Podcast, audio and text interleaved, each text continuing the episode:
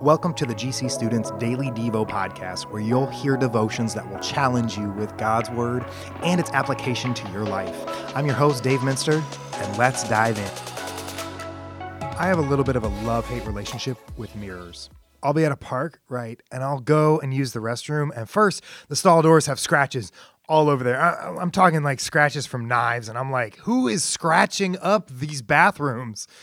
And then I wash my hands, and the mirror above the sink is scratched even worse. Who's doing this? Like, come on, these mirrors are useless. They reflect nothing. And then at home, I get out of the shower, dry off, and I'm gonna fix my hair. I look in the mirror, but fog, ugh, I just, I just can't win.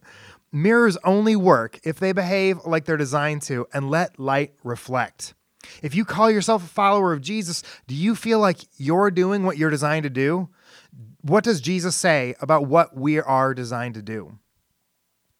We've been looking at Matthew 5, and today we're honing in on verses 14 through 16, where Jesus says, You are the light of the world. A town built on a hill cannot be hidden. In the same way, let your light shine before others, that they may see your good deeds and glorify your Father in heaven. You are not a light because you're awesome. Quite the opposite. You're a light on a hill because God is awesome despite us and lifts us up for many to see. How do people see this light? Because literally, I don't emit light. I'm a regular human. I don't glow. I'm not a giant ball of gas burning billions of miles away. Thanks, Pumbaa. People see your light through your actions. And honestly, this is what Jesus is talking about in the Beatitudes people who hunger and thirst for relationships to be healed, people who sit in the pit with others in the freaking hard times of life, people who talk about Jesus as the hope and way to salvation, so much so that they get bullied and made fun of. When we, as followers of Jesus, do these things, we are literally leading people to heaven, or at least lighting up the path for them and letting the Holy Spirit do the rest in their hearts.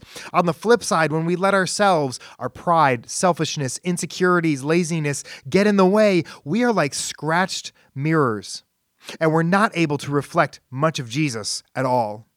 Today's challenge how do your actions reflect Jesus?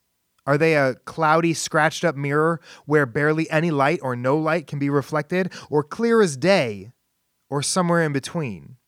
How can you be asking God for help so you can reflect Him more and more. Thanks for spending some time with me today to be challenged by Jesus. It would be a huge help to this podcast if you subscribe to it and shared it with your friends. Thanks, you guys.